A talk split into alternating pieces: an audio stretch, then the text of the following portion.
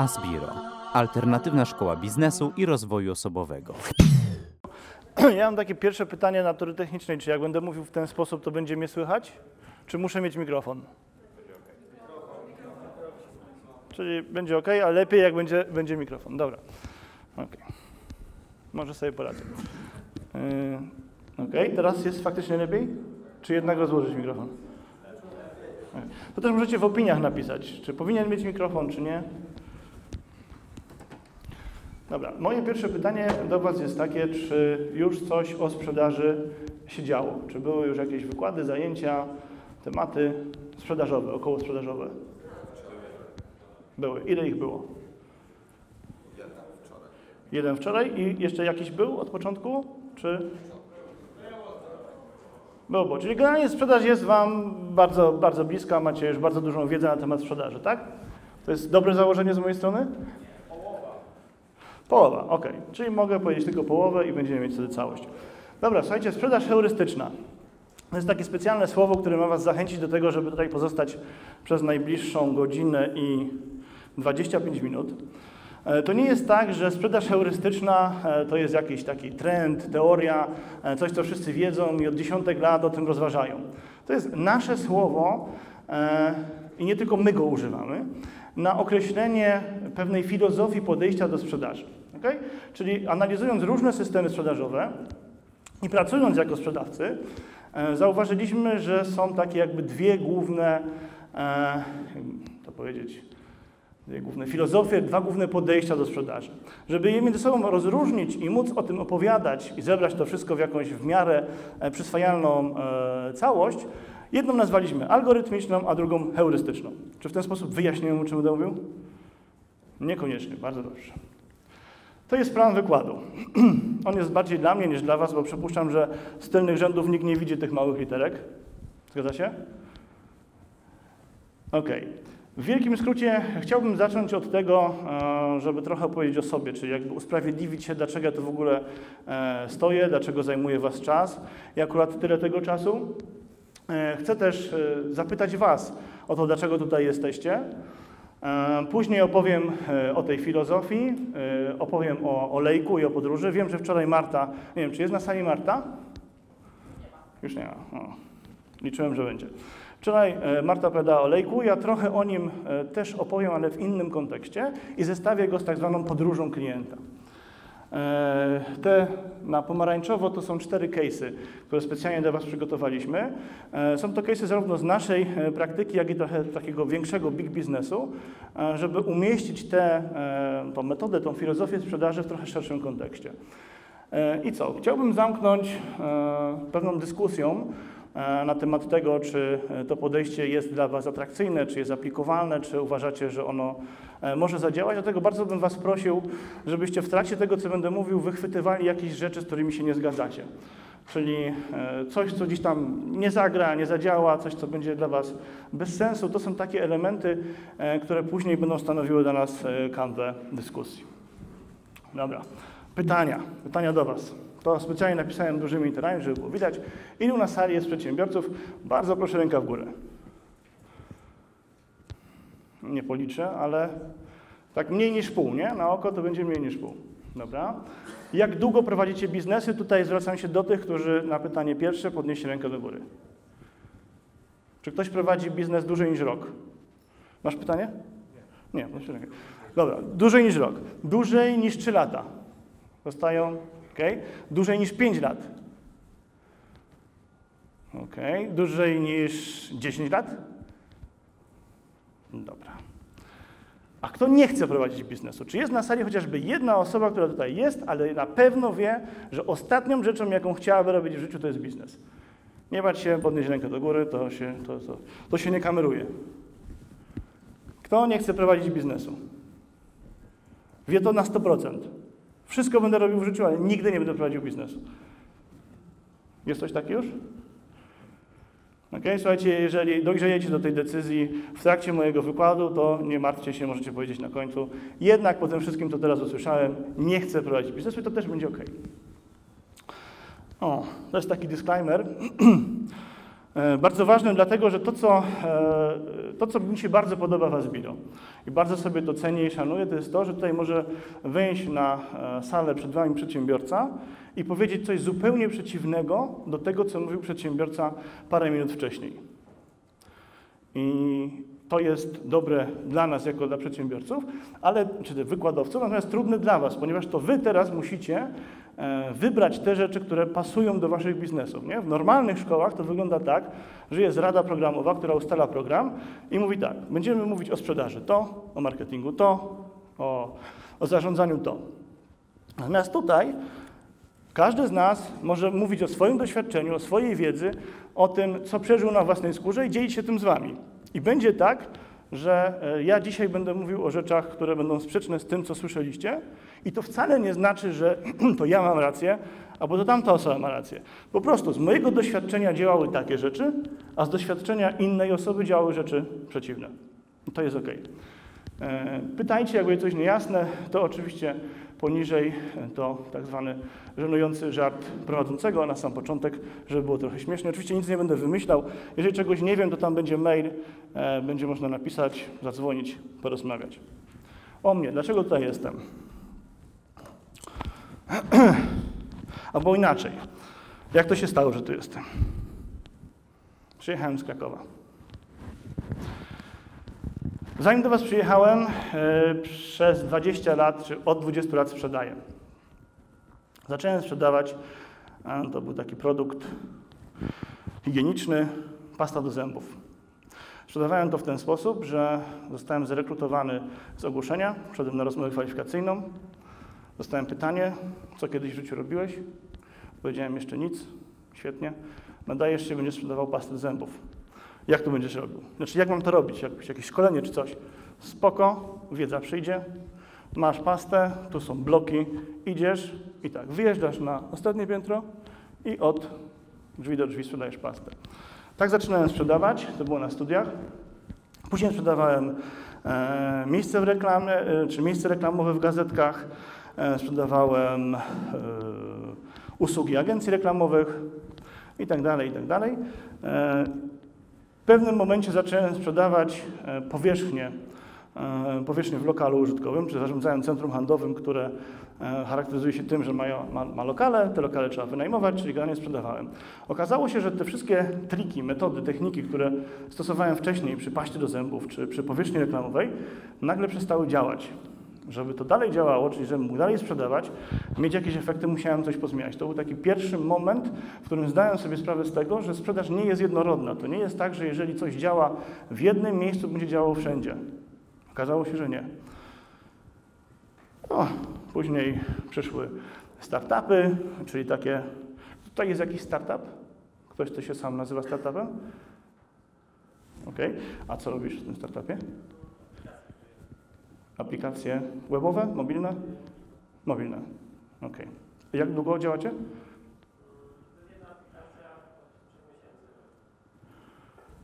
OK, czyli jeszcze się nie skalujecie. MVP już jest? OK, super. Dobra.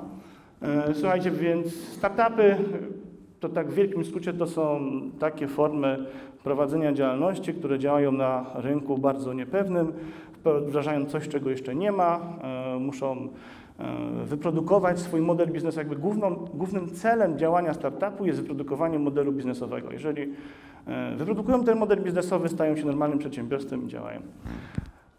I pracując z tymi startupami, również sprzedawałem.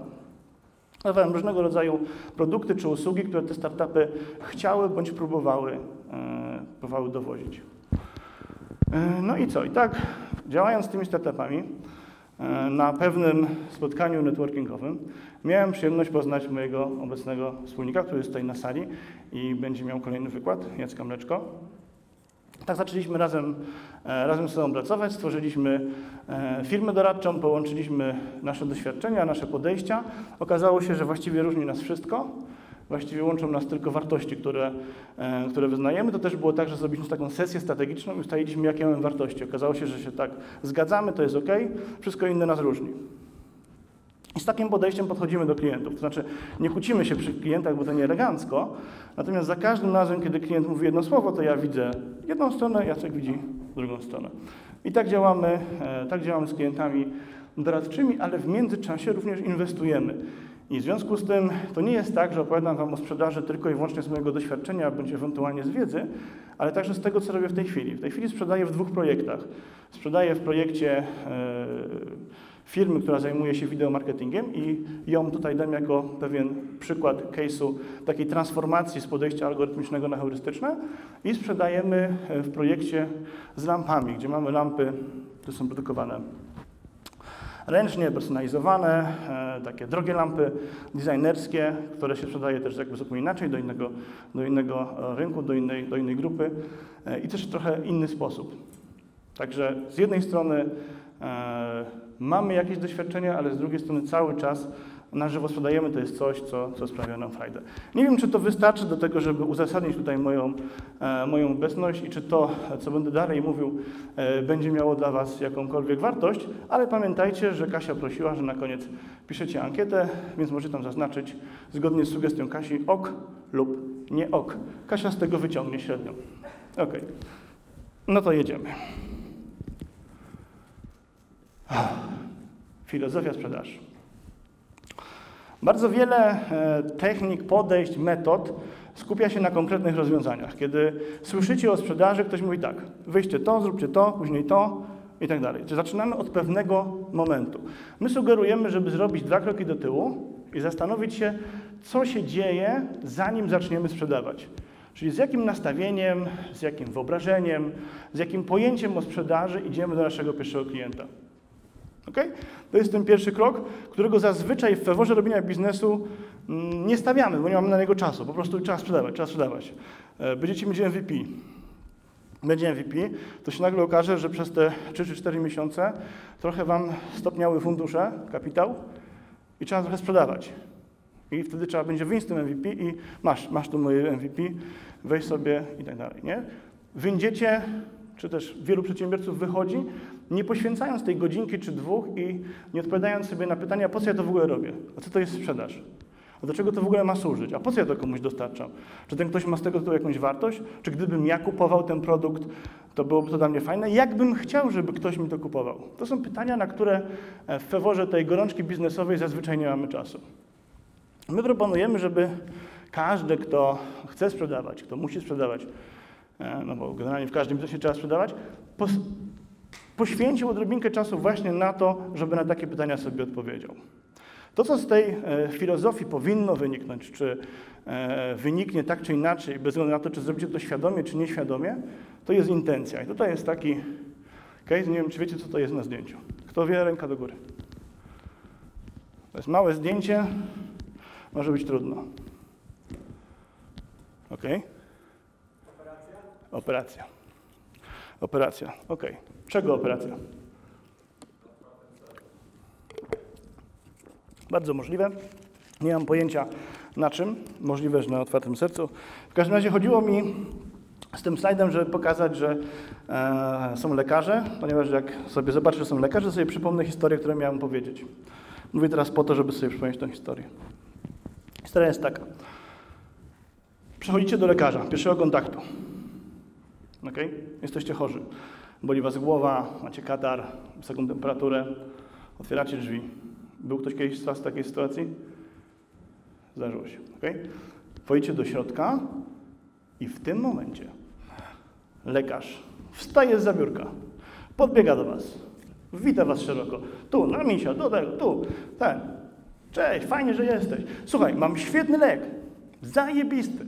Po prostu mam antybiotyk, który normalnie leczy wszystko. Leczy wszystko. Weźmiesz, bierzesz już. Cokolwiek by to nie było, to ci wyleczy. Jak się czujecie? Dziwnie trochę, nie? No bo ta lekarz zazwyczaj to tak, jak już się wchodzi, no to rzuci okiem, ja tam jeszcze dokończę jakiegoś pasjansa, nie? później coś tam zrobi, czasami zapyta. Ale oczekiwanie mamy do lekarza takie, że zanim przepisze nam lek, to spróbuje się dowiedzieć, co nam właściwie jest. Nie? Zapyta, zrobi jakiś wywiad, może zleci badania. by była taka sytuacja, jaką opisałem, to ciężko mi sobie wyobrazić, ale gdyby się zdarzyła, to zaświeciłaby się wam lampka. E, e, coś jest nie tak. Czy to na pewno jest lekarz? I w związku z tym pytanie do was, dlaczego nie zaświeca się wam taka lampka, kiedy spotykacie się z taką sprzedażą w innych okolicznościach niż no akurat no nie sala operacyjna, ale gabinet lekarski. Dlaczego? Okej. Przychodzisz gdzieś, ktoś cię napada, mm, mówi ci o tym produkcie, ale dla ciebie jest ok, bo chciałeś to kupić. Na przykład jesteś w sklepie z odzieżą i przychodzi do ciebie pani ekspedientka i mówi ci, że ma świetną koszulę. Ty jeszcze nie zdążyłeś otworzyć ust, ale ona mówi ci o koszuli. A, nie żeby wyleczył chorobę, tylko po prostu, żeby go odwiedzić. Okej? Ma to sens. Okej. Słuchajcie, co się dzieje z nami, jeżeli e, ktoś nam sprzedaje, zanim my zdążyliśmy otworzyć usta i powiedzieć, czego potrzebujemy? Czy to jest dla nas komfortowa sytuacja, czy się do niej przyzwyczailiśmy, czy to jest coś niestandardowego? Jak to postrzegacie? Jeśli ja nie mam sklepu i podchodzi do mnie ekspedientka, mówisz mi o super ja wychodzę i do tego sklepu nie wracam. Dlaczego? Nawet jeśli tam są źródła. Bo chcę sobie sama iść zobaczyć to, po co ja przyszłam, a nie być e, zarzucana e, informacjami, które często są po prostu wciskane. Mam też a już szczególnie jeśli to jest takie wciskanie, że jest promocja tylko dzisiaj, a ta promocja od dwóch lat. No ale dzisiaj też jest, no to, to jest prawda. Okej. Powiedziałeś, że nie rozpoznał potrzeb. On rozpoznał potrzeby, tylko nie klienta. On świetnie znał swoje potrzeby. On rozpoznał potrzebę, że musi sprzedać. Musi zrealizować target. Musi to sprzedać, bo jak tego nie sprzeda, to nie zarobi na czynsz, e, na czasy, na pracę, znaczy na pensję dla pracowników itd., itd. Jego intencją jest sprzedać. Jaka może być inna intencja? Ja nie mówię, że to jest zła, tylko pytanie do Was, czy może być inna intencja, która stoi za sprzedawcą? Taka intencja, która... Okej. Jaka jest różnica w działaniach osoby, która zaczyna proces sprzedażowy, mówiąc brzydko, z intencją pomocy drugiej osobie, czy pomocy klientowi? Ta druga, ta druga osoba chce rozwiązać problem klienta, nie A czym to się objawi? Bo tutaj dałem taką sytuację, że on taki słowotok. O, cześć, fajnie, że jesteś, ja tutaj mam dla Ciebie... Otóż to. Słuchajcie, wystarczy jedna mała zmiana, zmiana w zakresie intencji i zamiast gadać, czyli wypychać z siebie słowa, się zamkniemy i będziemy słuchać klienta. Jedna mała różnica. Jeżeli mam intencję sprzedać, to muszę napaść tego klienta, muszę mu to wszystko wyrzucić, jakie to jest cudowne, jakie to jest wspaniałe, jaka jest promocja. Tylko dzisiaj, to że od dwóch lat. Tego nie musi wiedzieć. Jeżeli mam intencję rozwiązania jego problemu, czyli zależy mi na tym, żeby to, po co do mnie przychodzi, żeby tutaj znalazł rozwiązanie, no to w pierwszej kolejności muszę go wysłuchać. To ma oczywiście jeszcze dalej idące konsekwencje. Wyobraźcie sobie sytuację, e, w której sprzedawca odpowiada klientowi, kurczę, nie mam dla Ciebie takiego produktu. Mój produkt czy moja usługa nie jest w stanie rozwiązać Twojego problemu. Zdarzyło Wam się to kiedyś? E, Ktoś powiedział tak. Tak, Ty. Powiedz, proszę, jaka to była sytuacja? Podaj case'a. klient przyszedł z takim produktem, który był lepszy niż na przykład ja mogłem zaoferować. Nie mogłem tak dobrego zaoferować, jak on miał. I na jego miejscu bym ten sam wybór dokonał. I co się stało dalej z tym klientem? Poszedł. Czy wrócił kiedyś, czy, czy, czy się cieszył, że od Ciebie wychodzi? Znaczy, no, no powiedziałem mu zgodnie z prawdą, że no, no ma lepszy produkt i, no i nie mogę mu zaoferować tak szybko. Okej. To wyobraźmy sobie teraz taką sytuację, że to Ty jesteś tym klientem, przychodzisz do siebie jako do firmy, która robi ten tam wydruk, produkt i tak dalej i słyszysz coś takiego. Jak Ty się wtedy czujesz? Albo inaczej, czy byliście w takiej sytuacji, że poszliście po jakiś produkt czy usługę i sprzedawca odpowiedział Wam, że no sorry, ale po przeanalizowaniu tego wszystkiego, co o Was wie, to, to nie jest w stanie Wam zaoferować usługi czy produktu, który rozwiąże Wasz problem. Czy byliście w takiej sytuacji? Kurczę, no kto powiedział tak? Okej. I jak się wtedy czułeś? Najpierw powiem, co było. O, Byłem w banku, chciałem sobie kredyt zoptymalizować i pan e, doradca powiedział, że no, lepszego niż mam nie może mi dać. E, I tak samo chciał mi tam zaoferować jakieś ubezpieczenie na życie, IKE, IKE tak się nazywa, indywidualne konto emerytalne i też mu powiedziałem jakie mam i też powiedział, że no lepszego mi nie może dać. No i się tak poczułem dobrze, nie? Że Kurde, nie wciska mi. Przesiadłem, powinien mi wciskać, że on ma przecież najlepsze, najlepsze, najlepsze, a on mówi wprost uczciwie, kurde, chłopie, no nie mam. Akurat w tym przypadku nie mam dla Ciebie lepszego. Nie? Czujemy się fajnie. To jest nic nadzwyczajnego, to jest coś zupełnie naturalnego. Zostaliśmy potraktowani fair, a my jako klienci lubimy być traktowani fair. E, więc być może kiedy będziemy sprzedawać, kiedy będziemy przygotowywać tą filozofię sprzedaży do naszej firmy, też warto się zastanowić nad tym, czy nie byłoby ok, gdybyśmy traktowali klientów tak, jak sami byśmy chcieli być traktowani. I to jest, ile dobrze pamiętam slajdy, właśnie. To jest najważniejsze przesłanie e, z takiej gry, które, Boże, gry, e, z takiej książki, którą pewnie wszyscy znacie. A jeśli nie, to byłoby fajnie, jakbyście ją tam sobie kiedyś przeczytali. Nazywa się to Handlowanie to gra, Haman Good to napisali. I z całej książki właściwie wystarczy wyciągnąć tylko tyle. I wystarczy tylko tyle wyciągnąć z tego, co mówię. Oczywiście to jest takie trywialne, to jest takie oczywiste, nie?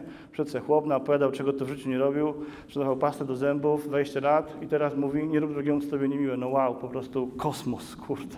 To dobrze, że tu jesteśmy. Słuchajcie, to nie jest takie proste. Następną godzinę spędzę na tym, żeby wam pokazać, że dążyć do takiego punktu, w którym powiemy, nie rób klientowi, co tobie niemiłe, to jest zajebiście trudna rzecz, która się mało komu udaje. Lejek sprzedażowy. Kojarzycie? Kto pamięta, do czego służy lejek sprzedaży? Czy lejek sprzedażowy? To było wczoraj. O, jeden pilny. Jak masz na imię? Michał. Słuchajcie, Michał wczoraj uważał. dla zwiększania liczby potencjalnych klientów zainteresowanych naszym produktem. Jeszcze raz. Y, Dla zwiększania liczby potencjalnych klientów zainteresowanych naszym produktem. Mhm. Powiedz mi, jak ten lejek zwiększa ilość potencjalnie zainteresowanych klientów naszym produktem? Dużo zwiększa. No, bardzo dobrze. Dzięki, takiej odpowiedzi oczekiwałem. Pracujemy. Słuchajcie, ten y, magnes tutaj jest tak narysowany po to, że on pokazuje nam, że przyciągamy klientów, tak? To nie jest zrobiony wykres przeze mnie, ja nie potrafię tak ładnie robić. Tu jest źródło, pewnie nie widzicie z daleka, ale wierzcie mi, że to jest z internetu. I ten wykres pokazuje, że, czy wykres, ten obrazek pokazuje, że e, do lejka sprzedażowego musimy zasysać klientów, musimy zasysać dużo. Dlaczego? Dlatego, że w procesie obsługi część z nich będzie wypadać. Do tego służy lejek sprzedażowy. To jest narzędzie, które pozwala nam zarządzać naszą sprzedażą poprzez rozumienie procesów, jakie będą następowały e, w czasie, w czasie sprzedaży i że część klientów będzie odpadała. To jest bardzo dobre, bardzo fajne narzędzie i warto go stosować. Ale jest z nim jeden mały problem. I pokażę Wam teraz drugi wykres i poproszę, żebyście znaleźli trzy różnice, a przynajmniej jedną. Znacie coś takiego? Podróż klienta? To też jest rysunek z internetu, żeby nie było, że sam wymyśliłem. Jaka jest różnica? Tak na pierwszy rzut oka. Mogę jeszcze tamten wrócić, jak zapomnieliście, jak wygląda lejek. Zrobimy taki myk, uwaga. It's a magic. Proszę. Lejek? Podróż. Lejek? Podróż. Jakie różnice? Ok. Bardzo słuszna uwaga. Co jeszcze?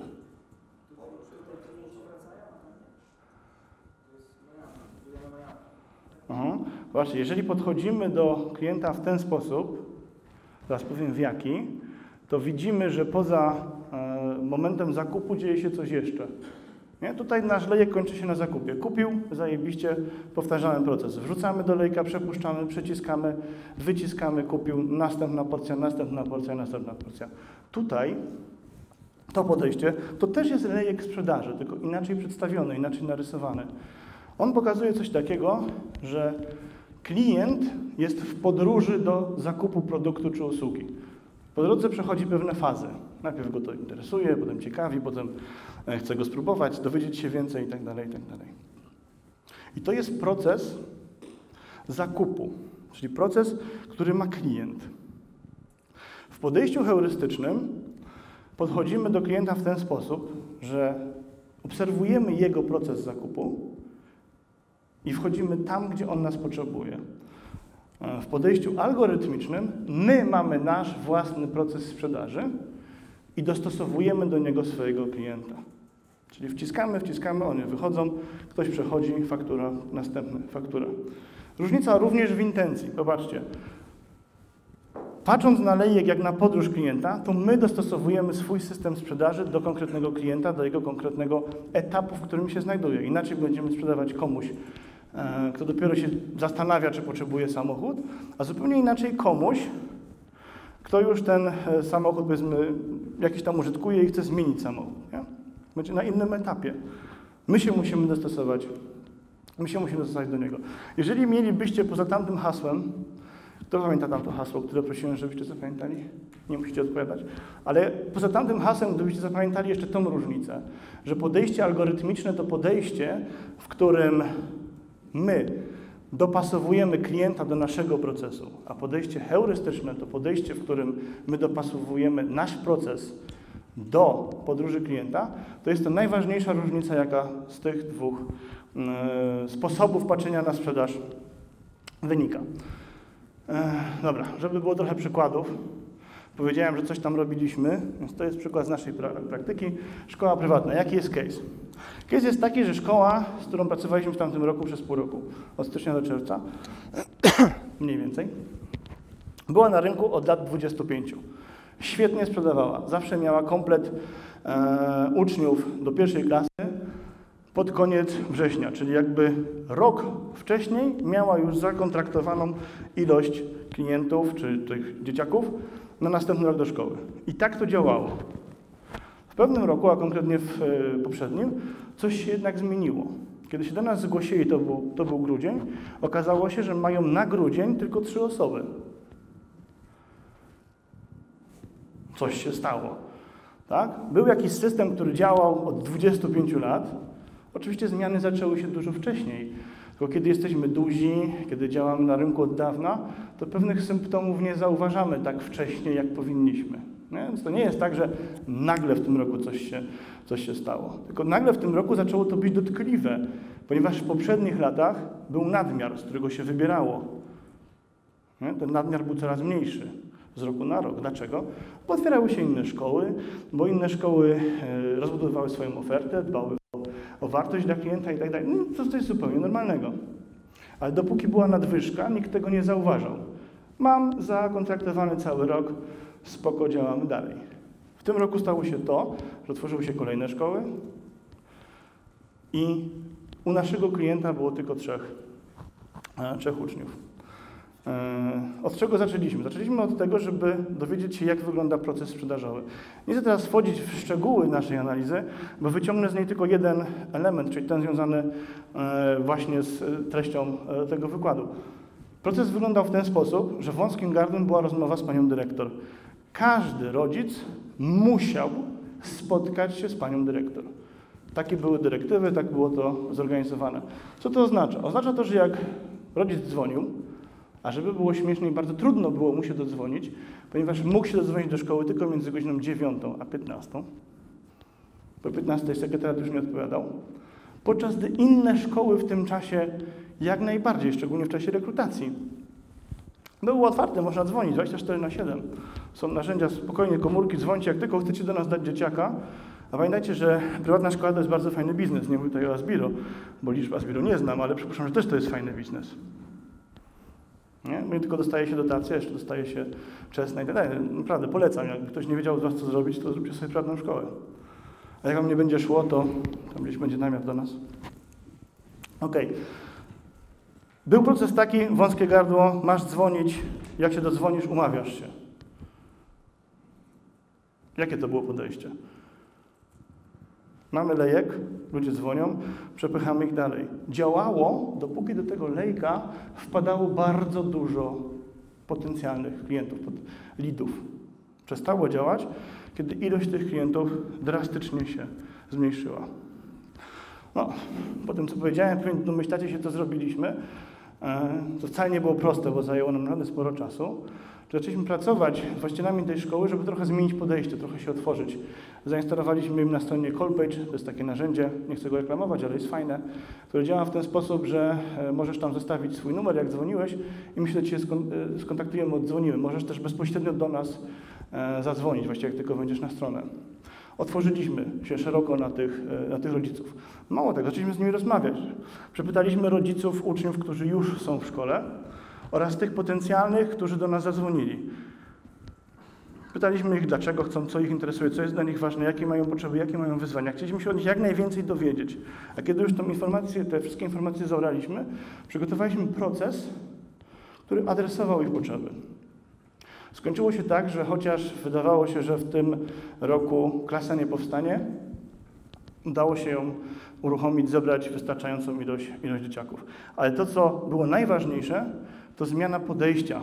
Zmiana podejścia w tej szkole do zarządzania, do, e, do sprzedaży, do rozumienia klienta, że to nie jest pedent, który nam przychodzi dostarczyć dzieciaka, tylko to jest ktoś, kto ma jakieś potrzeby, czegoś chce. Mało tego, co to spowodowało? Spowodowało to to, że w pewnym momencie e, pani Marta powiedziała, kurczę, ja chyba muszę się przyjrzeć ofercie, jaką mamy. Zróbcie mi analizę tego, jak wygląda e, oferta e, w innych szkołach na rynku. Co oni takiego dają? Może my powinniśmy dać coś ekstra. Nie aktualizowaliśmy tej oferty od kilkunastu lat, może coś się zmieniło. Okay? Czyli samo zmiana podejścia do sprzedaży wpłynęła na zmianę podejścia w ogóle do biznesu jako takiego. Dobra, koniec case'u. No i definicje. Tu muszę uważać na Maćka. Gdzie jest Maciek? Okej. Dobra, słuchajcie. algorytm. Najprościej powiedzieć, co to jest algorytm, pokazując przepis na ciastka. Żeby upiec ciastka należy wziąć mąkę w odpowiedniej ilości, wodę w odpowiedniej ilości, poprawcie mnie jak się mylę, bo teraz zmyślam przepis na ciastka, cukier i tak dalej. Następnie mieszać, gotować, ostudzić, wysypać i tak. To jest ciastko, to jest algorytm. Tak? Mamy konkretnie rozpisane step by step, tu informatycy wiedzą doskonale, co to jest algorytm. Tak? Co się ma wydarzyć po kolei? Natomiast to jest heurystyka. Najprościej heurystykę pokazać jako kompas. To jest takie coś, takie narzędzie, które nie mówi nam, co mamy zrobić, żeby dostać się na przykład nad morze, tylko mówi, to morze jest na północ. No ale co będzie, jak po drodze będzie rzeka? Nie wiem. Przepłyń, znajdź most, przepraw się w inny sposób. Okay? Heurystyka pokazuje nam kierunek. Pokazuje nam cel, do którego, e, do którego mamy dążyć w bardzo precyzyjny sposób, bo przecież wiadomo, gdzie jest północ. Okay? Natomiast bardzo wiele będzie zależało od nas. Przykład. Firma call center. Firma, która e, zatrudnia mnóstwo handlowców do tego, żeby oni przez telefon sprzedawali produk- produkty klientów tej firmy call center. Call center. Przychodzi pracownik do firmy call center. Czy ktoś z Was kiedyś pracował w firmie call center? Ja pracowałem. Okej. Działa to w ten sposób, że po bardzo krótkim szkoleniu dostajecie algorytm, taki scenariusz, skrypt, różnie się to nazywa, chyba najczęściej skrypt, nie? I tam jest napisane, co mam robić, co mam mówić. Ja mam jechać po tym. Ja nie muszę mieć żadnych umiejętności, no poza tym czytaniem, no i mówieniem. To w sumie trochę muszę, ale niewiele. Właściwie każdy może sprzedawać algorytmicznie. Mam algorytm, stosuję go, sprzedaję, wpycham do tego lejka. Co z niego wyjdzie? Jaka jest skuteczność w tej chwili? Firm call center? Ile procent? No, jak jest 5, to jest zajebiście. Słuchajcie, jak jest 2, to jest zajebiście. A co się dzieje z handlowcem, e, który działa heurystycznie? Dam przykład. Ktoś wymyślił w jakiejś metodzie, zapytaj klienta, zbadaj jego potrzeby. To jest mądre, dobre, należy to robić. Mówiłem o tym wcześniej. Jak to będzie wyglądało w metodzie algorytmicznej? będzie lista pytań, które masz zadać. Zapytaj o to, zapytaj o to, zapytaj o to. W metodzie heurystycznej będzie dowiedz się o. Ale jakie mam zadać pytania? Nie wiem. Wymyśl coś. Porozmawiaj z tym człowiekiem. Inaczej będziesz pytał, e, pytał Maćka, inaczej będziesz pytał Anię, bo to są inni ludzie. Nie zadasz im tych samych pytań w ten sam sposób. Jeżeli chcesz się naprawdę dowiedzieć, o co im chodzi, a nie tylko odczekować kolejne, e, kolejne, e, kolejne pytania, no to musisz ich poznać, musisz z nimi rozmawiać. Okay? Co dalej z tego wynika? Sprzedaż heurystyczna e, to sprzedaż nieautomatyczna, czyli taka, którą bardzo trudno jest zautomatyzować, w związku z tym wszystkie e-commerce tego nie lubią. Bo w e-commerce'ach lubimy wiedzieć, że mamy takie, e, takie, takie rodzaje klientów, e, takich trzeba po, tam poprzepuszczać, tutaj mamy statystyki, tu mamy wyniki. Będę o tym mówił przy pomiarze i przy problemach z pomiarem. E, Natomiast w sprzedaży heurystycznej jest ciężko, bo trudno każdą osobę e, analizować. Dlatego to też nie będzie tak, że podejście heurystyczne będzie zawsze lepsze od podejścia algorytmicznego. To zawsze będzie musiało od Was e, wyjść, co robicie, jakie macie uwarunkowania i które z tych podejść należy zastosować w tym konkretnym przypadku.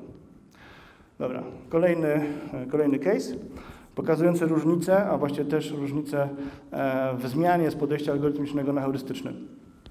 Firma od 2012 na rynku, zainwestowaliśmy w nią w czerwcu e, tamtego roku, rozpoczęliśmy współpracę. E, Jedna z rzeczy, która poszła pierwsza pod młotek na warsztat, to była sprzedaż. Zadaliśmy sobie pytanie, w jaki sposób nasza konkurencja, czyli firmy, które robią usługi filmowe, wideomarketingowe, obsługuje swoich klientów. Wysłaliśmy do 70 firm z całej Polski fejkowe zapytanie, że chcemy to, to, to, to, to, to, to i to. Ile na tych 70 osób, e, 70 firm do nas zadzwoniło? Bingo. Dokładnie. Tylko trzy osoby do nas zadzwoniły. Ale niewielu z nich, właściwie żaden, nie pytał o nasze potrzeby. Pytali, czy chcecie drona? Oczywiście to było fejkowe zapytanie, więc udawaliśmy tam, że nie jesteśmy e, w kimś, kto się zna na filmowaniu, tylko zwykłym normalnym klientem. Skąd mam wiedzieć, czy chcę drona? Okay? Super, że trzy osoby zadzwoniły. To jest świetny wynik. Nie spodziewaliśmy się, że będzie aż tak dobrze. Natomiast niestety e, te firmy również były skupione na sobie. Na tym, czy mają nam zaproponować takie rozwiązanie, czy inne, a nie na tym, czego my potrzebujemy. Stwierdziliśmy super. To jest dla nas ogromna szansa. Skoro rynek jest tak mm, algorytmiczny, to zastosowanie tutaj podejścia heurystycznego rzeczywiście tą sytuację e, wywróci, zmieni. W związku z tym, co robimy w momencie, kiedy przychodzi do nas takie zapytanie ofertowe? I tam ktoś pisze, proszę o ofertę na, na, na, na. Ostatnią rzeczą, którą robimy, to odpisujemy na tego maila, wysyłając ofertę. Dzwonimy, rozmawiamy z tymi klientami i próbujemy ustalić, do czego jest im ten film, co chcą nim zrobić, jaki chcą uzyskać nim efekt. Chcemy się dowiedzieć jak najwięcej o ich firmie, o tym, jak sprzedają, gdzie zarabiają pieniądze, co takiego jest w ich biznesie. Chcemy poznać ich biznesy. A dopiero później albo umawiamy spotkanie, jeżeli to jest większy klient, albo kolejna rozmowa, jeżeli jest taka potrzeba. Już widzicie z tego, co opowiadam, że podejście heurystyczne zajmuje dużo więcej czasu. Nie? Bo jeżeli macie handlowców u siebie, to przecież prościej jest wziąć i powiedzieć im tak, przyjdzie oferta, tu masz wzór, weź, wyślij i następne, i następne, i następne. No tak, tylko że takich, tak zrobią wszyscy. Te oferty trafią do lejka, takiego lejka po stronie, po stronie klienta i on sobie z nich wybierze jakieś parametry, jakieś, które jemu się wydają ważne. Jaki to będzie zazwyczaj parametr, jeżeli on się nie zna na filmowaniu? Cena, czyli wybierze najtańszą opcję. No? A my przecież robimy fajne filmy, dobre filmy, dużej jakości. Chcemy, żeby te filmy chcieli ludzie oglądać, żeby sobie je szerowali. W związku z tym nie mogą być tanie.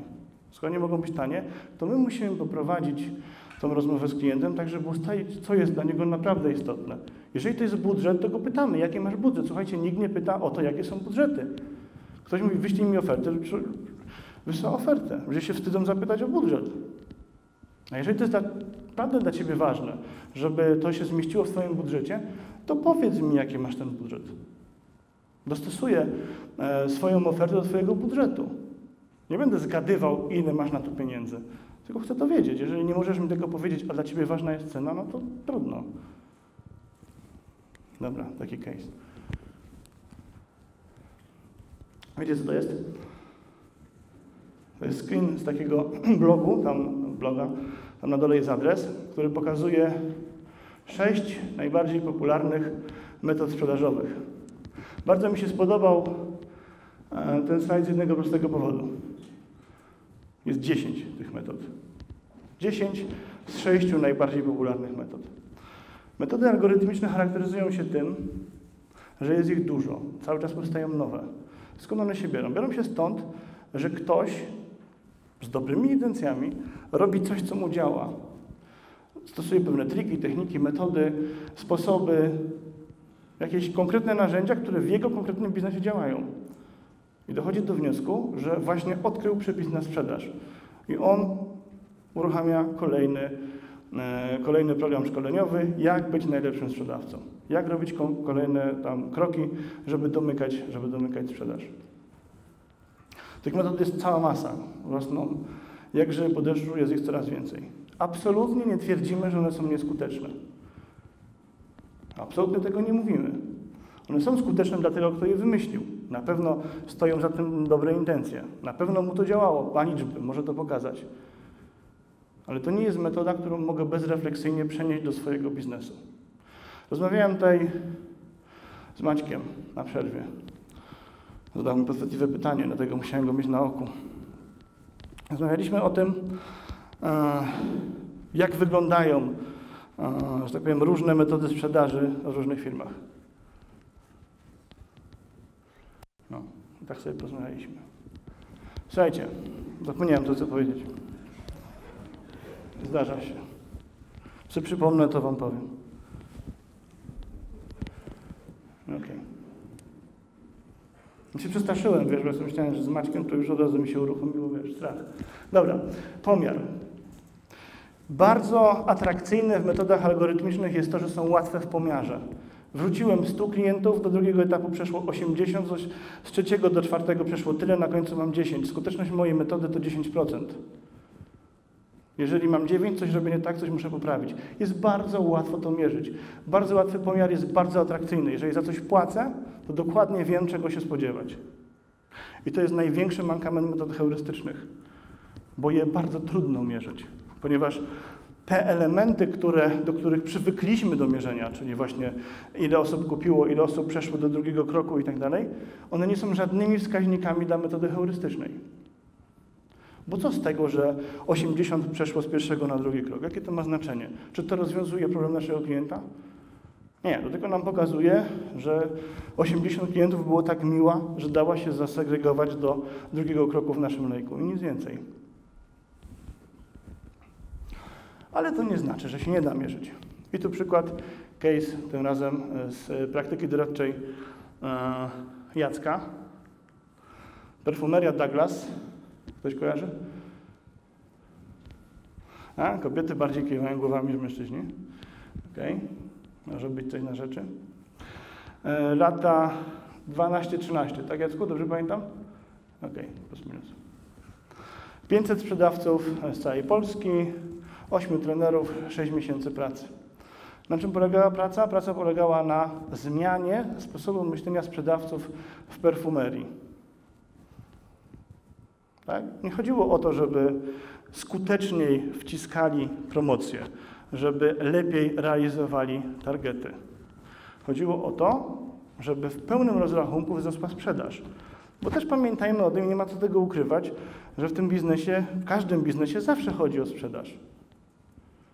Bo też twierdzenie, że sprzedaż nie jest ważna, byłoby, byłoby absurdem. Efekt, wynik.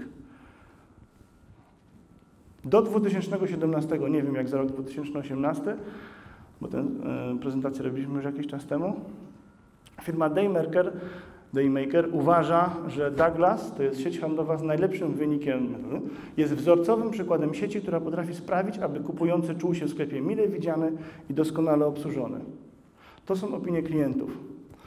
To są opinie klientów badane trochę bardziej rygorystycznie niż robi to Kasia. Tam nie wystarczy ok i nie ok. Robi się to trochę, trochę bardziej precyzyjnie. Ale generalnie efekt z tego jest taki, że w perfumeriach Douglas, które miały pewne problemy sprzedażowe, bo dlatego zgłosili się do Jacka, żeby to zmienić, jest najlepszą siecią pod tym względem. Najlepiej obsługuje klientów. Czy najlepiej obsłużony klient jest równoznaczny z największym przychodem? Nie. Ale zwiększa istotnie prawdopodobieństwo, jeżeli nasz klient czuje się tam dobrze obsłużony, z dużym prawdopodobieństwem wróci, poleci i będzie o nas mówił dobrze. Jeżeli klient czuje się przeciskany przez lejek, mówi, ja pierdzielę, dobra, kupuję, ale więcej do mnie nie dzwoń. Czy on będzie polecał to rozwiązanie swoim znajomym? Dzwonił do Was kiedyś ktoś z Orange'a? I co się wtedy dzieje w brzuchu? Dzień dobry, dzwonię z firmy Orange, tutaj RODO, jest Pan nagrywany, proszę podać numer PSL i tak dalej, nie? Mam dla Pana super ofertę. I ciśnie. I ciśnie do momentu, kiedy nie odłożymy słuchawki, bo takie są reguły, dopóki się nie odłoży słuchawki, lub dopóki klient nie kupi. Dla części klientów, którzy są mili, grzeczni i kulturalni, trudno jest po, tak po prostu rzucić słuchawkę. To wykorzystują, e, ten mechanizm wykorzystują firmy, nie? więc kupują, ale później nie polecają. Nie mówią, jak to super, że, że kupiłem sobie akurat takie rozwiązanie. Ok? Podsumowując, ciężko jest znaleźć, właściwie my nie znaleźliśmy, więc nie będę mówił, że ciężko jest znaleźć, tylko że nam się nie udało znaleźć takiego wskaźnika algorytmicznego i chyba nawet nie powinniśmy go szukać. Natomiast na pewno zadowolenie klienta, chęć powrotu, polecanie naszych znajomych, na, y, czy polecanie naszej oferty swoim znajomym, to jest sposób na to, żeby się dowiedzieć, czy nasze metody heurystyczne będą w tym konkretnym przypadku działały.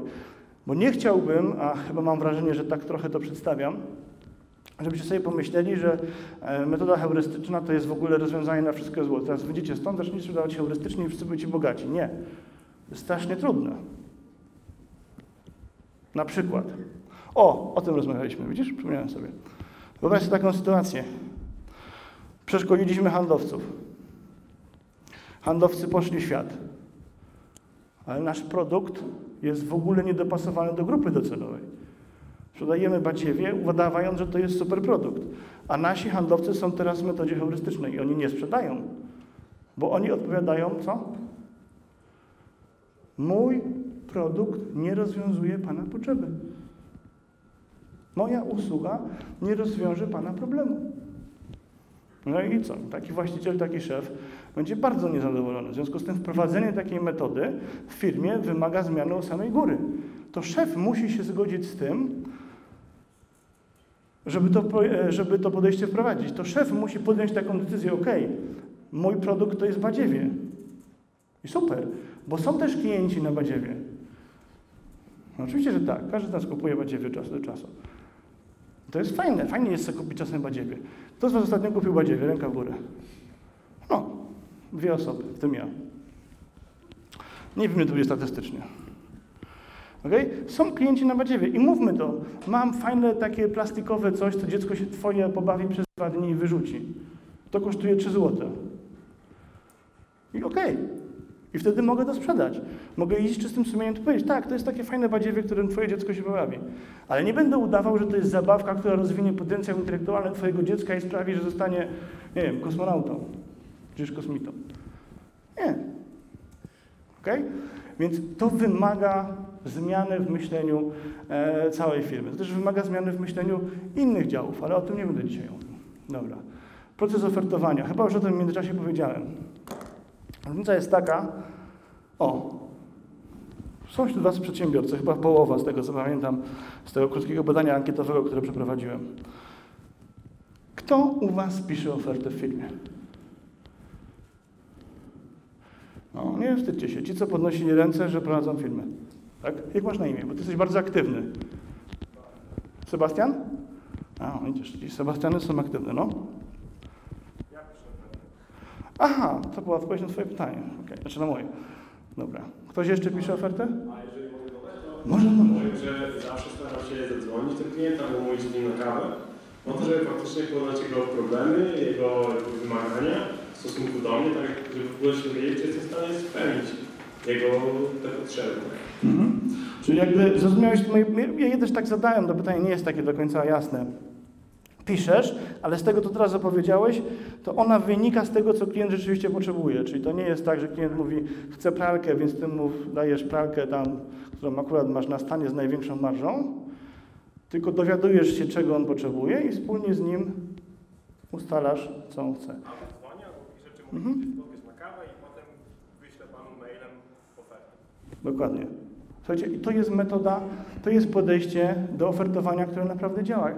Bo jeżeli klient sam sobie napisze ofertę, sam sobie wybierze z tego, co macie, to, co on potrzebuje, to jaka jest szansa, że on ją odrzuci?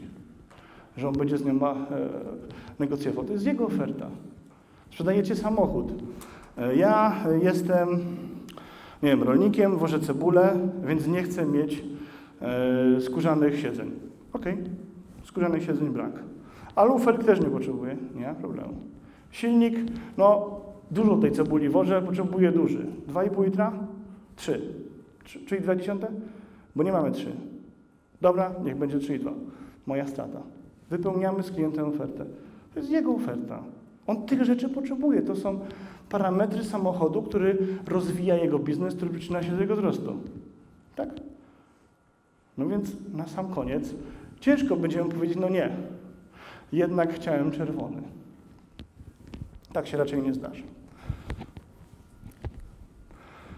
No i teraz cena. To jest największa zmora sprzedaży. Kiedyś musi być ten moment, kiedy się powie o cenie. A ona będzie za droga.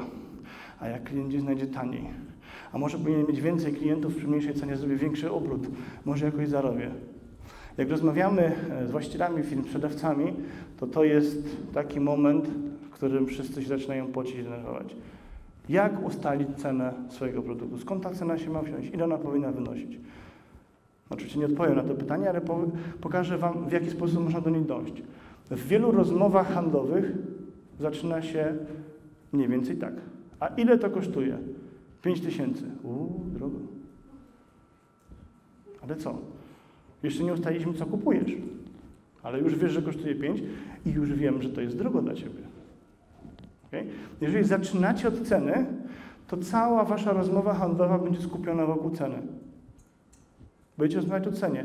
Wy ją będziecie bronić i on będzie atakował. Więc kończcie rozmowę ceną. Ile kosztuje ten samochód? Nie wiem. Jak pan nie wiesz? Sprzedajesz pan samochody i nie wiesz, ile kosztuje? Nie wiem, ile będzie kosztował samochód dla pana, bo jeszcze nie wiem, co pan potrzebuje, do czego pan go będzie wykorzystywał. Aha, no to będę woził cebulę i tak dalej, i tak dalej. No to bez alosów tyle, bez skórzanych siedzeń tyle, silnik, czyli dwa tyle. Okej.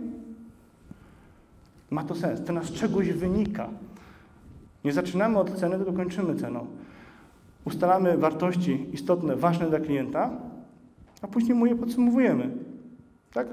Ta cena wynika z potrzeb, które masz, ale to jest za drogo. Okej, to może jednak faktycznie zamiast silnika 3.2 weźmie silnik 2,5. No może rzeczywiście. Może jak dowiozę tą cebulę 15 minut później, to się nic nie stanie. Okej. Nie muszę wypchnąć z magazynu samochodu z silnikiem 3.2. Tylko chcę, żeby klient miał najlepsze narzędzie do e, rozwiązywania, e, no, do rozwijania swojego biznesu. Muszę, to jest mój cel. Nie? Jeżeli w pewnym momencie będzie dla niego za drogi, ok, może leasing. Co to jest leasing?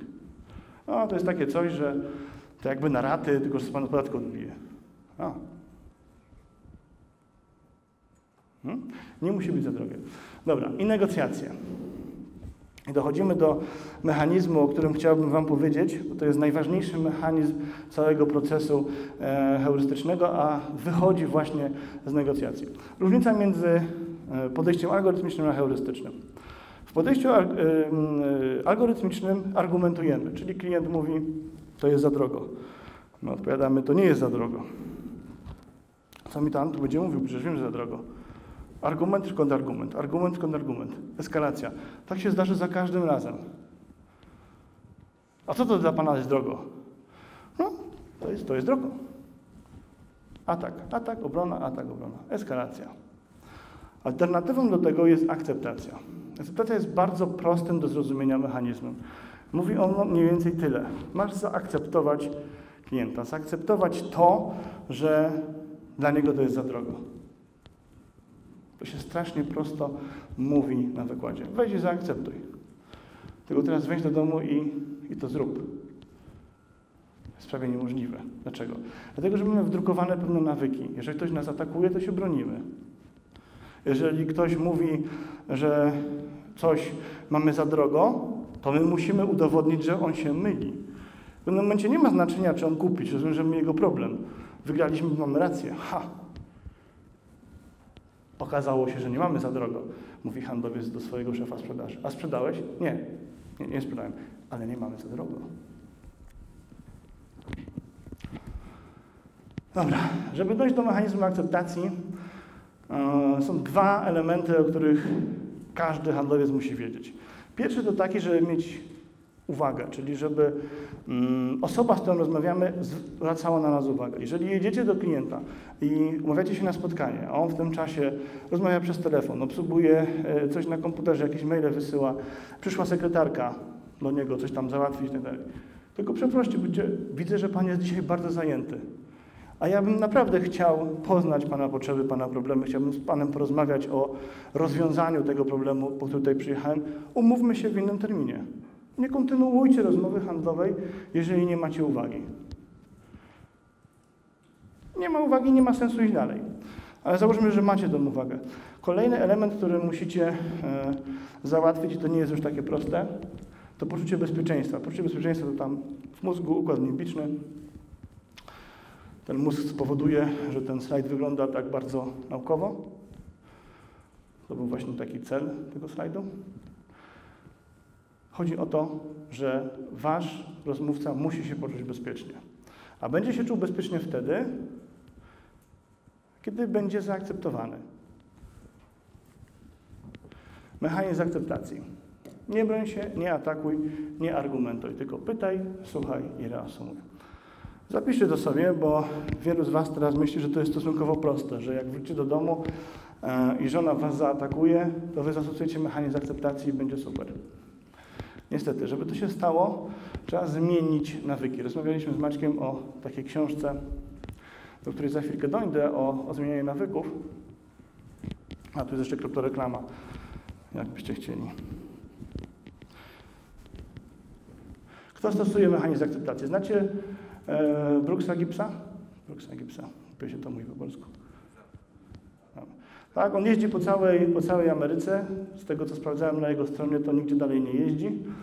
I dzieciakom e, tam w szkołach średnich e, tłumaczy, pokazuje na, na pewnych przykładach, co robić, żeby nie być ofiarą takiego, takiego napastowania, takiego znęcania się psychicznego. Okay? I to, co on im pokazuje, to narzędzie to jest właśnie mechanizm akceptacji. Cała frajda w dokuczaniu komuś polega na tym, że temu komuś to dokuczanie coś robi, wywołuje u niego jakiś efekt. Jest mu przykro, smutno, e, czuje się z tym źle, cokolwiek. Dopóki oprawca, ten napastnik ma tą satysfakcję, dopóki kontynuuje działanie. Zastosowanie tego mechanizmu rozbraja. Nagle się okazuje, że już nie jesteś atrakcyjny dla mnie. Idę sobie pomęczyć kogoś innego, bo pff, z tobą nie mam żadnej przyjemności. Okay? Te emocje u tej osoby spadają. To samo dzieje się w sprzedaży. Jeżeli będziemy się nawzajem nakręcać, e, e, naciskać, e, argumentuj, broń się i tak dalej, to dądziemy do tego, że w najlepszym razie będziemy mieć rację, ale na pewno nie sprzedamy. Zmiana nawyku, siła nawyku. Fajna książka, wiem, że Maciek czytał. A, ty masz jaką, tak, dobra. I przykład właśnie z tej książki, case Starbucksa. Duża firma, robią kawę, robią to dobrze, są najlepsi na świecie, tak przynajmniej sami twierdzą. E, Mówią o sobie, że nie są kawiarnią, w której przychodzi się napić kawę i spotkać ludzi, tylko są miejscem, w którym przychodzi się spotkać ludzi i przy okazji napić kawy. Stosują mechanizm akceptacji, stosują sprzedaż heurystyczną. E, W jaki sposób? Mają na to akronim, nazywa się to LATTE.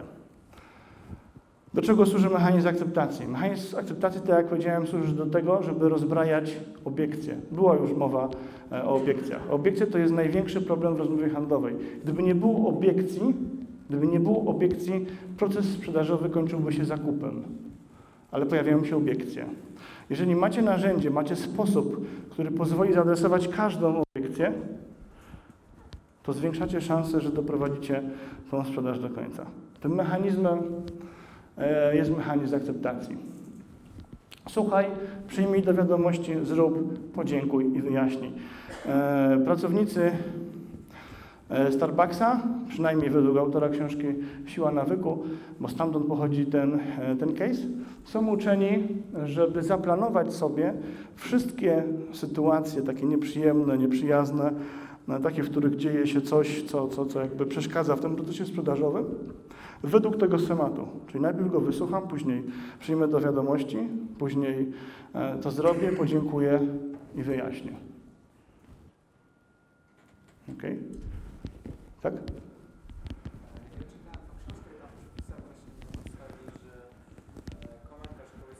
Mhm. Od kiedy? Nie było sprecyzowane, ale że nie stosują, ale kiedyś stosowali. Coś A co stosują teraz w zamian? Nie było chyba napisane, ale nie pamiętam. Dzięki wielkie za uwagę, muszę wrócić do przepisu i sobie to czytać. Ok? Macie jakiś komentarz, uwagę do samego mechanizmu? Ok? Dlaczego wyjaśnienie jest przed podzięką? Znaczy za. Pewnie dlatego, żeby wychodziło latte. Też się nad tym zastanawiałem. Okay? Słuchajcie, w całym mechanizmie akceptacji chodzi tylko i wyłącznie o jedną rzecz. Żeby te emocje, które uzbierały się e, u naszego niezadowolonego klienta, po prostu opadły. Wyobraźcie sobie, że ten e, procesor e, naszego, naszego klienta to jest taka szklanka. Im więcej tam wlejemy wody tych, tych emocji, tym mniej będzie miejsca na to, żeby on z nami rozmawiał racjonalnie. Naszym zadaniem polega, nasze zadanie polega na tym, żeby opróżnić tą szklankę z tych negatywnych emocji. Jeżeli nie damy mu możliwości eskalacji, zatrzymamy ten proces eskalacji, to on się uspokoi. Powie, dobra, okej, jest za drogo, dalej uważam, że ten produkt jest drogi, ale rozmawiajmy dalej. I wtedy ja mogę powiedzieć coś takiego. Tak, ten produkt ma stosunkowo wysoką cenę, to prawda, ale są trzy powody, dla których ludzie, klienci go kupują i go sobie chwalą. I co wtedy zrobi e, nasz klient? Jak zareaguje na takie, takie zdanie? Jakie ma wyjście?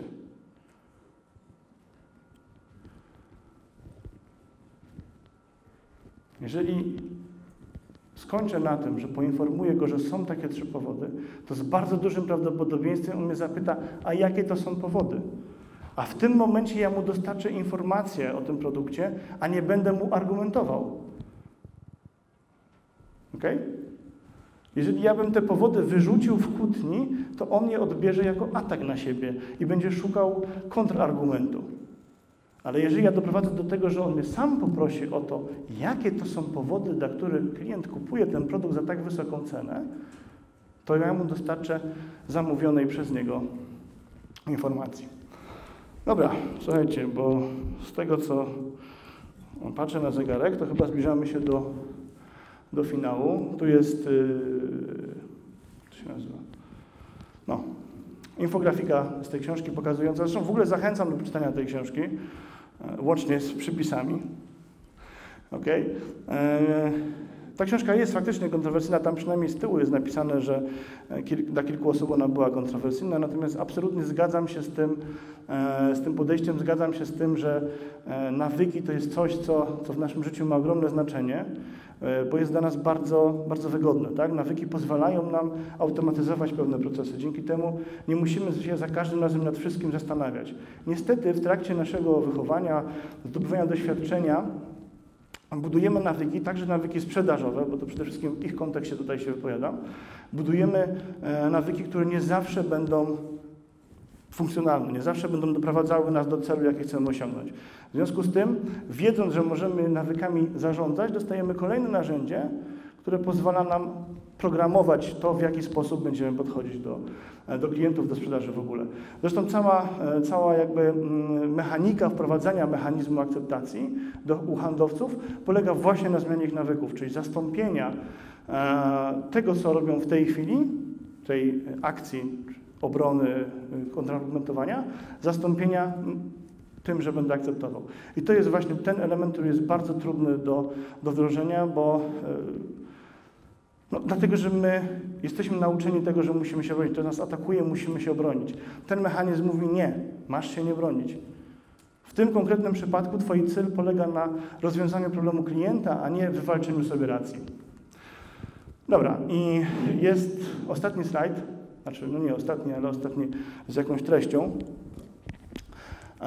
którym chciałbym zamknąć jakby cały, cały ten e, wykład o sprzedaży heurystycznej. Pamiętacie, na samym początku mówiłem o filozofii, powiedziałem o intencji, pokazałem e, obrazek z lekarzami. Pamiętacie? Okay? Intencja to jest pewien element trochę szerszej całości, szerszego mechanizmu, e, czyli tak zwanego zaufania. Pytanie do Was, czy coś takiego jak zaufanie może w ogóle podlegać zarządzaniu? Czy możemy zarządzać zaufaniem? Zarządzać, czyli świadomie sterować zaufaniem innych do nas, nas do innych, nas do siebie. Nie chodzi mi o to, żebyście odpowiedzieli tak, jak Kowej napisał w tej książce, tylko jak Wy sami to uważacie, jak Wy to czujecie na tą chwilę. Czy to jest proces, który może podlegać kontroli i zarządzaniu, czy raczej coś, co dzieje się poza naszą świadomością? Jak to w tej chwili odbieracie? Tak, no zmieniać, po prostu zmieniać. Można zarządzać. Jeśli mam krokiem od pierwszej relacji z klientem, no to wiem, że czasowe odpowiadanie na maile, odzwanianie, kiedy sam dodzwonię, zacznę od samego początku budować zaufanie do tego, że jak ktoś powie, to to, to robię. Tak. Jeżeli obiecam, że odzwonię jutro, to odzwaniam jutro. Jeżeli wiem, że nie odzwonię jutro, to nie obiecuję, że odzwonię jutro. Okay? Czy ktoś jest zdania przeciwnego? Maciek. Czy można zarządzać zaufaniem? Czy zarządzanie to jest proces, który możesz świadomie sterować, czy coś, co dzieje się poza Twoją świadomą kontrolą? Nie musisz odpowiedzieć, jak nie chcesz. Nie wiesz, no też jest odpowiedź. Ok? Ty masz zdanie przeciwne. Też mikrofon. Czekaj. Masz. Marek, wirtualna. Okay? Ja mam jakieś zdanie, nie wiem czy zdanie przeciwne, bo przekonuje mnie, przekonuje mnie słowa, która, które Ayn Rand y, w Atlasie Zbuntowanym włożyła w usta jednego z bohaterów, który zbulwersował się w momencie, kiedy jego partner biznesowy zasugerował, w ogóle zaczął mówić o zaufaniu. I według niej to zaufanie jest bardzo abstrakcyjne i do niczego nie jest potrzebne, po prostu jeśli ludzie są uczciwi. I sterowanie zaufaniem dla mnie osobiście wygląda na, e, na takie manipulowanie trochę. Więc jeśli my po prostu jesteśmy osobami, które są uczciwe, to my nie musimy sterować tym zaufaniem, nie musimy nim zarządzać w ogóle. Okej. Dzięki wielkie za Twoją opinię. Bardzo, bardzo ciekawe. Ktoś się zgadza z Markiem? Słuchajcie, to... okay. Jeżeli jesteśmy po prostu uczciwymi, to nie musimy zarządzać swoim, swoim zaufaniem. Uważam, że jest w tym bardzo dużo, e, bardzo dużo prawdy, tylko że jak to się dzieje, że stajemy się uczciwi? Czy rodzimy się uczciwi, to z czegoś wynika? Przykład. O, Jacku, jaki dam przykład. E, czy jeździcie tramwajem? Ktoś jeździ tramwajem? Okej, dobra, zapytanie. Czy ktoś z Was jeździ autobusem? Ale nie, no serio pytam. Okej, jeździ autobusem. Dobra. Eee, To taki eksperyment myślowy. Wsiadacie do autobusu. Macie w ręku telefon. Bardzo ważna rozmowa, oczywiście sprzedażowa. Rozmawiacie. W drugiej ręce macie bilet. Tym, e, tą ręką, w której macie bilet, jednym palcem trzymacie się poręczy, żeby tam nie wypaść na wielażu. Rozmawiacie, dobijacie targu, ustalacie szczegóły. W ten sposób przejeżdżacie pięć przystanków. I oto właśnie orientujecie się, że macie wysiąść najbliższym. Nie ma w autobusie kanarów. Kto z Was skasuje bilet? Ręka w górę. Oczywiście nie musicie, jak się wstydzicie. Jeden, Sebastian. A, okej, Mateusz. Mhm. Słuchajcie, cały czas jesteśmy narażani na różnego rodzaju pokusy. To nie jest tak, że nasze, e, nasza ta prawdomówność, ta uczciwość to jest taka cecha, która po prostu jest. Ona się będzie zmieniała, będzie narażana na wiele sytuacji, na przykład takie. Musimy rozwiązywać takie problemy. I to jest to, co e, Covey Junior nazywa tym integrity, taką naszą wewnętrzną, wewnętrzną spójnością. Ona jest tą bazą do tego, żeby budować intencje i pozostałe elementy zaufania, o których nie mam czasu, żeby e, w całości Wam powiedzieć. To, co chciałbym, żebyście zapamiętali z tego slajdu i, e, i z całego zaufania, to to, że w dużym stopniu, absolutnie zgodzę się z Markiem, że nie w 100%, ale w bardzo dużym stopniu możecie zarządzać takimi małymi rzeczami, jak na przykład to, czy oddzwonić, czy odpiszę. To są elementy, które powodują, że na tyle konkurencji, która w nawale odpisywania na te oferty e, nie zrobi tego w odpowiednim terminie, nie zrobi tego tak, jak obieca, to są te małe punkciki, które dają Wam przewagę w całym procesie sprzedażowym. Jeżeli wiem, że nie jestem w stanie przygotować odpowiedzi dla klienta na jutro, to mu to uczciwie mówię. Nie ma takiej możliwości. Żeby zdobyć dla Pana te, te informacje, ja muszę poświęcić czas, muszę zadać pytania innym podmiotom i dopiero wrócić z ofertą. No ale ja to potrzebuję na jutro. Jeżeli ktoś Panu to obieca na jutro i dowiezie, super. Ja wiem, że to jest niemożliwe, jestem w stanie to zrobić za trzy dni. Ok? Dobra, no to co? Pytania, nie? Przerzucę slajd. Prosiłem Was na samym początku, żebyście się zastanowili nad takimi elementami, które Wam nie grają w tej całej teorii, w tym podejściu heurystycznym. Ile takich wychwyciliście, wyłapaliście? Kasiu, mamy jeszcze ile minut? Pięć, tak? Ile? A pokazywaliśmy ci 10 jakiś czas temu. Dobra, okej. Dobra, jakie e, elementy Wam nie grają? Jak żeście mnie słuchali, w których momentach Wam się gdzieś tak robiło, nie, no, e, nie, to nie może tak być.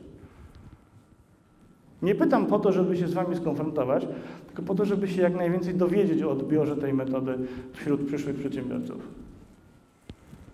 Czyli Wy jako przedsiębiorcy, bądź przyszli przedsiębiorcy, bo przypominam, nikt z Was nie podniósł ręki, kiedy pytałem, że nie chce robić biznesu, jak podchodzicie do tej metody? Co, w was, co Wam w niej nie gra, co jest w niej dla Was atrakcyjne, co jest ciekawe? Czy są takie elementy? Tak, ktoś mówi? Czekaj, czekaj. Tutaj,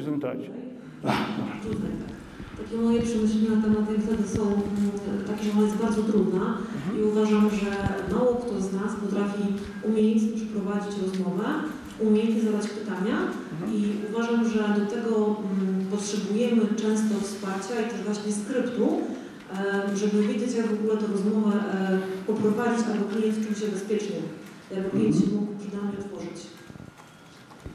Okej. Czyli żeby uzyskać, bo rozumiem, że nawiązujesz do tego momentu, kiedy powiedziałem, że uzyskaj informację od klienta, tak? I dla Ciebie tutaj pomocą byłby jakiś skrypt. Jak rozumiesz ten skrypt? Czy to są konkretne pytania, które powinny być napisane na liście? E, myślę, że mało, mm, mało ludzi potrafi umiejętnie zadawać pytania. Jest to e, mm, duży problem, że zadaje pytania na przykład zamknięte zamiast otwartych, chociażby, tak? Więc pokazanie w jaki sposób e, te pytania nie wiem, układać. Sama się, patrząc na siebie, sama się borykałam właśnie z takimi e, problemami, że na początku swojej drogi sprzedaży zadałam pytania e, e, zamknięte, jakby klient był w końcu znudzony, nie chciał na nie odpowiadać, się denerwował. Dlatego mm, nie chodzi o to, żeby to były konkretne pytania, tylko żeby nauczyć się w jaki sposób je zadawać, w jaki sposób rozmowę prowadzić. Czyli nie dostać konkretną listę pytań, tylko dostać konkretną umiejętność pod tytułem jak zadawać pytania. Ok? Super, dzięki za Twoją opinię. Jest jeszcze? O, Marek. Marek jest wirtualnym nauczycielem. Nie wiem, czy wszyscy o tym wiecie. Proszę? Okej. Jestem wirtualnym nauczycielem, uczę online, ale jednocześnie robię taki program, który automatyzuje pracę nauczyciela. Tyle autopromocji. Dobra, dzięki. Jeśli chodzi o, o te problemy, to większość, w większości firm tą mm, część sprzedażową nie zajmujemy się my, tylko ktoś inny się zajmuje. Więc tu się pojawia problem, że potrzebujemy osoby o zupełnie innej poziomie kompetencji, żeby dać im aż taką dużą przestrzeń do podejmowania decyzji i wybierania swojej własnej ścieżki. Więc to jest dużo wymaga, bardziej wymagające i wymaga osób o wyższych kompetencjach. Mhm. Okej, dzięki.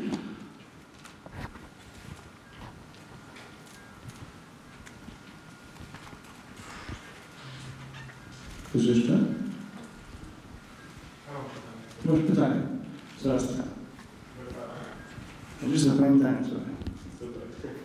Znaczy, y, mówię, że nie da się zautomatyzować tego, ale mi się wydaje, że y, sam jakby proces analizy, bo, bo też wcześniej wspomniałeś, że po każdej rozmowie faktycznie trzeba przeprowadzić analizę, co poszło dobrze, co raczej poszło gorzej, to chyba to już jest w jakiś sposób można zautomatyzować, w sensie zrobić sobie jakiś, jakiś taki, nie wiem czy to skrypt raczej, czy, raczej, czy po prostu jakąś tabelkę, żeby tam wypisać wszystkie słabe strony, wszystkie mocy strony tej rozmowy, żeby następnym razem przykład unikać jakichś, jak, jakichś błędów. To, to już łatwo stronę analizy można w jakiś sposób zautomatyzować, czy nie? Rzeczywiście to jest bardzo ciekawe e, pytanie, bo na przykład tutaj Mateusz, tak? Mateusz robi CRM-y, nie? I CRM to są takie programy, w których wpisujemy jakieś informacje po, po rozmowie z klientem, czy po kolejnym kroku klienta. I teraz pytanie, czy możemy wyciągać informacje od różnych klientów i szukać wzorca? Oczywiście, że możemy, tylko wtedy nazwałbym takie podejście algorytmicznym. Czy ono będzie złe? Nie. Jeżeli my je będziemy robić w oparciu o naszych klientów, to prawdopodobnie będzie działało, czy będzie działało lepiej. Natomiast problem pojawi się wtedy, kiedy go wyciągniemy przed nawias i powiemy, u mnie działa, wszyscy stosujcie, bo ilość zmiennych będzie za duża. Drugie ryzyko, jakie widzę, to takie, że e, wyciągając pewne elementy z różnych naszych klientów, również zamykamy się na to, że e, ci klienci są bardziej wielopłaszczyznowi niż nam się wydaje, bo my y, wpisując kilka elementów, wciśniemy tych klientów w te konkretne typy. Nie wiem, że on jest na przykład w takim wieku, ma takie zainteresowania czy coś takiego. I wtedy będziemy na niego patrzeć przez pryzmat kategorii. Nie? Pytanie, czy to będzie dobre, czy to będzie złe. Myślę, że to będzie zależało od wielu czynników, natomiast fajnie jest mieć z tyłu głowy, że jednak nasi klienci są e, indywidualnymi osobami. Oczywiście ja wiem, że to tak brzmi teraz bardzo idealistycznie, ale mamy klienta, który ma w całej Polsce tylko 1700 klientów, czyli jeśli sprzeda wszystkim, to to będzie 1700 klientów. Nie? On ma dużą motywację do tego, żeby podejść bardzo ostrożnie do procesu sprzedaży. On nie może sobie pozwolić na cold calling czy jakiś spam mailowy, bo ma za dużo do stracenia. Tych klientów, na których może eksperymentować jest niewiele. Ale jeżeli miałbym na przykład mówić, nie wiem, o grupie klientów 5, 10, 20 milionów, no to jakby ryzyko dla naszego biznesu będzie mniejsze, nie? bo potestujemy to na mniejszych próbkach, później z tego chciałeś coś dodać? A mi się daje takim świetnym e, podręcznikiem, raczej patrzyłem takim skryptem do e, z sposobu komunikacji klientów, właśnie książka Carnegie'ego o tym właśnie, jak się, jak się wygrywa tych przyjaciół, e, jak, jak wpłynąć na ludzi, bo jednak to Carnegie powiedział, że każdy z nas na przykład jest ta e, chęć poczucia się bycia, bycia ważnym na przykład. I jakbyśmy nieważne, czy będziemy sprzedawali bilety gdzieś tam w, w bilecie, w tym autobusie, czy będziemy prezydentem jakiegoś banku, to lubimy być szanowani, doceniani, lubimy być po prostu ważni i lubimy jak inni to nas zauważają. I to jest mamy taki wspólny czynnik Mhm. tych rozmów. Tak, ja się absolutnie z tym zgodzę. E, z tym, że nie wyciągałbym może takiego czynnika, tylko wróciłbym do tego hasła na samym początku. Traktuj klienta tak, jak sam byś był, chciał być traktowany, czyli e, zawsze mieć z tyłu głowy to, że to ja mogę być po drugiej stronie. Nie? Zgodzę się z Karnagiem, pisał 100 lat temu, ale wciąż to na pewno jest aktualne, że ludzie lubią, jak ktoś ich szanuje, docenia, e, bo, bo sami tego lubimy. Nie? Więc ja bym tutaj zastosował trochę szerszą e, strategię, po prostu traktujmy naszych klientów tak, jak sami byśmy chcieli być traktowani, e, o czym ciężko nam jest pamiętać w feworze tych wszystkich czynności e, związanych z obsługą firmy, którą robimy. Też mówiłem o nawykach.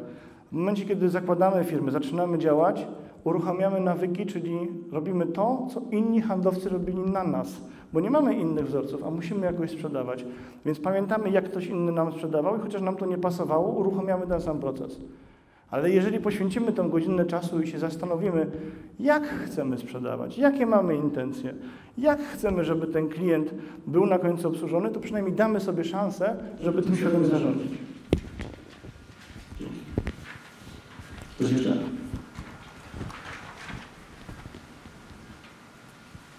ostatnie pytanie. Dwa. Pięć minut do końca. Okej, jest pytanie. Też mikrofon. Proszę. Artur.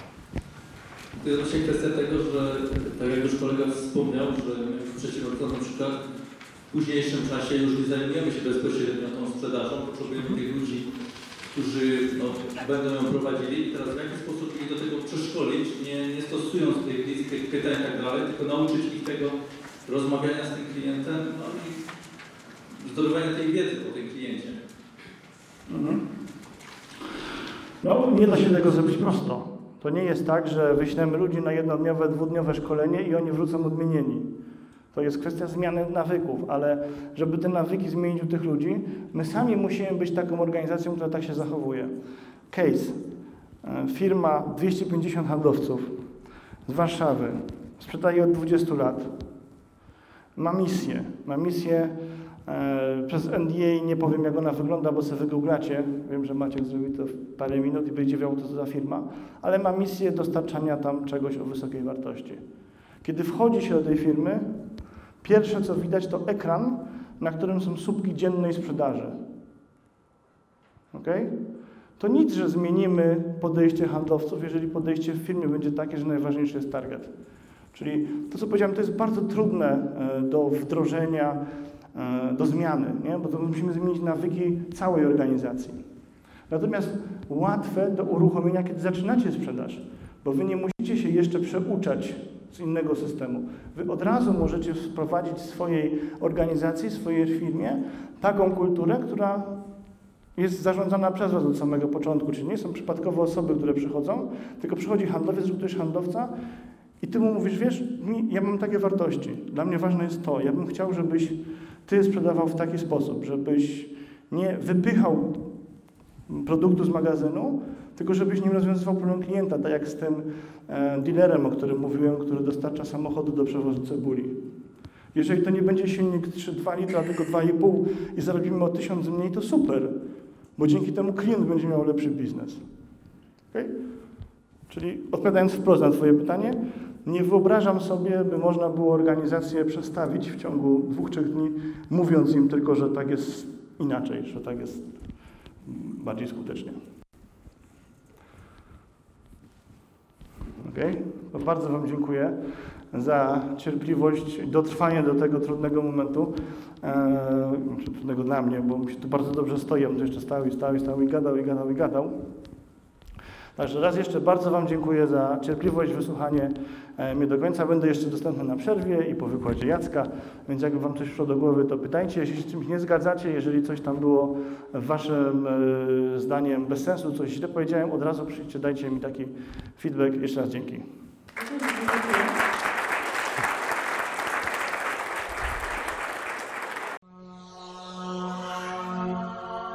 Asbiro. Alternatywna szkoła biznesu i rozwoju osobowego.